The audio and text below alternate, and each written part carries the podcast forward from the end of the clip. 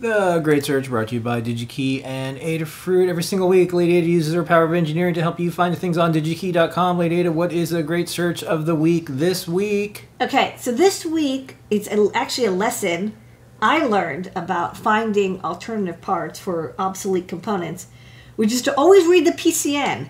Um, even though you might think like, oh, you take the suggestion of what the um, alternative component is, uh, it's always good to read the PCN. Sometimes there's like little hints inside of it. Um, so this week, one of the um, parts that I had to find an alternative for is um, this SPI FRAM chip. So let's go to the computer, and I will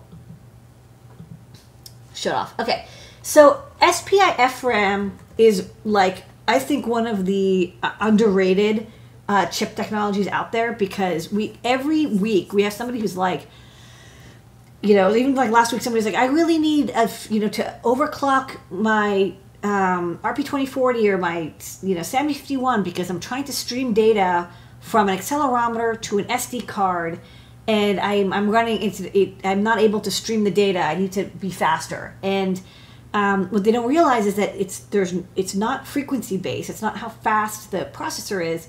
What you're dealing with is um, you're writing data to to uh, NOR flash, um, like uh, SPI flash or um, on a micro SD card. And when you do that, you have to erase blocks and you have to write blocks, and that can take hundreds of milliseconds. Um, and so, you know, you can stream data to SD cards by like being really careful with like internal memory management, and then you buffer the data and you write the data. Um, in fact, a lot of times when you look at uh, how digital cameras work, they'll have a big chunk of SRAM.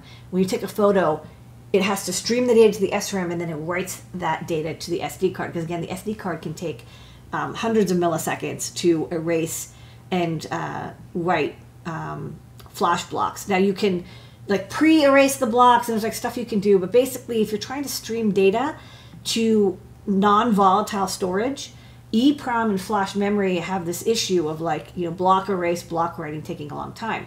Whereas uh, FRAM does not have this issue. FRAM is instantaneous. It basically has the speed of SRAM um, with the non-volatility uh, flash memory, but it's a little bit more expensive. So like this is, you know, 256 kilobytes, um, but you know, it, it has the price cost of you get multiple times what it would be if it was uh, nor flash but that's the trade-off right? You know you you want to have uh, very fast data use this. So you know i do recommend people especially when they're doing like data logging in um, like model rockets or uh, uavs anywhere where there's a really high chance of damage like you you want to write the data and you want to store it but there's also a chance that thing could explode and like you want to be able to recover the data or like power gets cut very quickly.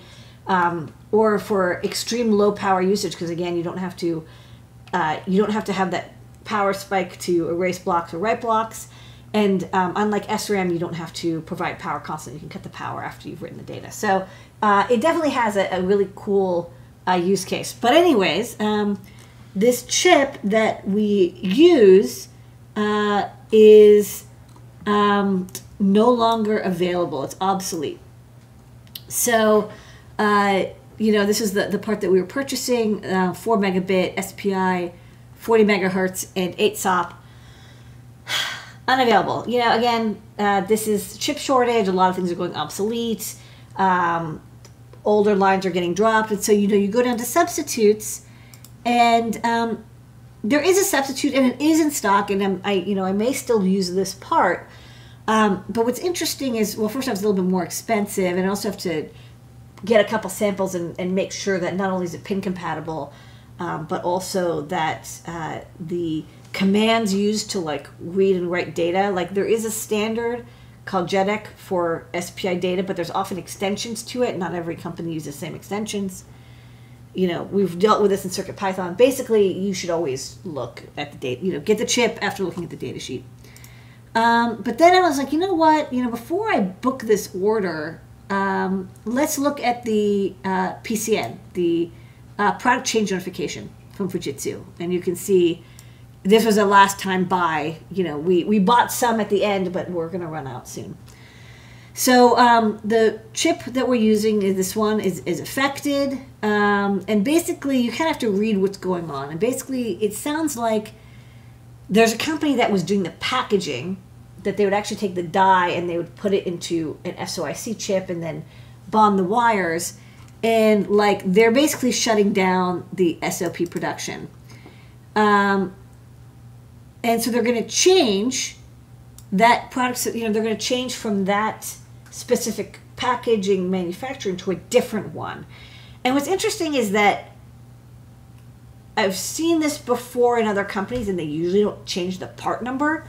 Um, they just change the packager, and they're like, "Hey, you know, whatever. Sorry, like you, it's like a little bit thinner, a little bit wider. Like, the deal."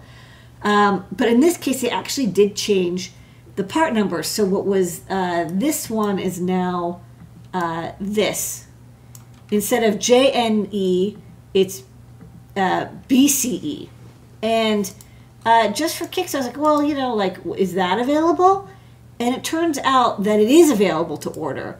Um, now, it's not immediately available. Uh, you know, it's going to basically be in stock in five months. So I'm going to probably like get samples of that Cypress chip.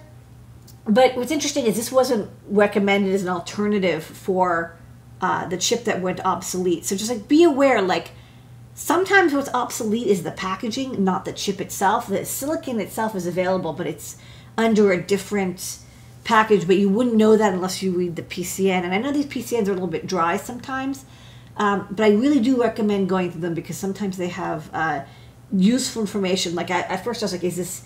Is only available in like USON or TDFN? No, it's actually still SOIC it's just from a different packaging company. So, um, given that, I feel pretty confident that this will be a drop-in replacement. What I can do is, you know, order, you know, 500 or 1,000 pieces of this. Uh, they'll show up in March, hopefully. And then meanwhile, I can also go back to that Cypress chip uh, that was recommended. Hold on. Which was, sorry, one second. This one. Try this because it's available in stock, and I might like have it as an alternative. Um, just make sure that the firmware works with both. Use this; it's a little bit more expensive, but it'll like get me to March, and then in March I can get that um, new old, you know, packaging style um, and swap back and forth. So uh, you know, it's a chip shortage. We're kind of coming out of it, but there's still like a little bit of rockiness uh, on the way out. So staying flexible with different uh, components, um, swapping back and forth is going to uh, what basically gets you through the next six months, I think, of, of just dealing with um, minimal shortages. I mean, the lead time, five months is, is a lot, but look, it's not two years. You know, I'm not seeing um, 99 week lead times anymore. So uh, I'm going to pick up some of these and try this out. So this is my uh, great search pick. That's the great search. Where in the world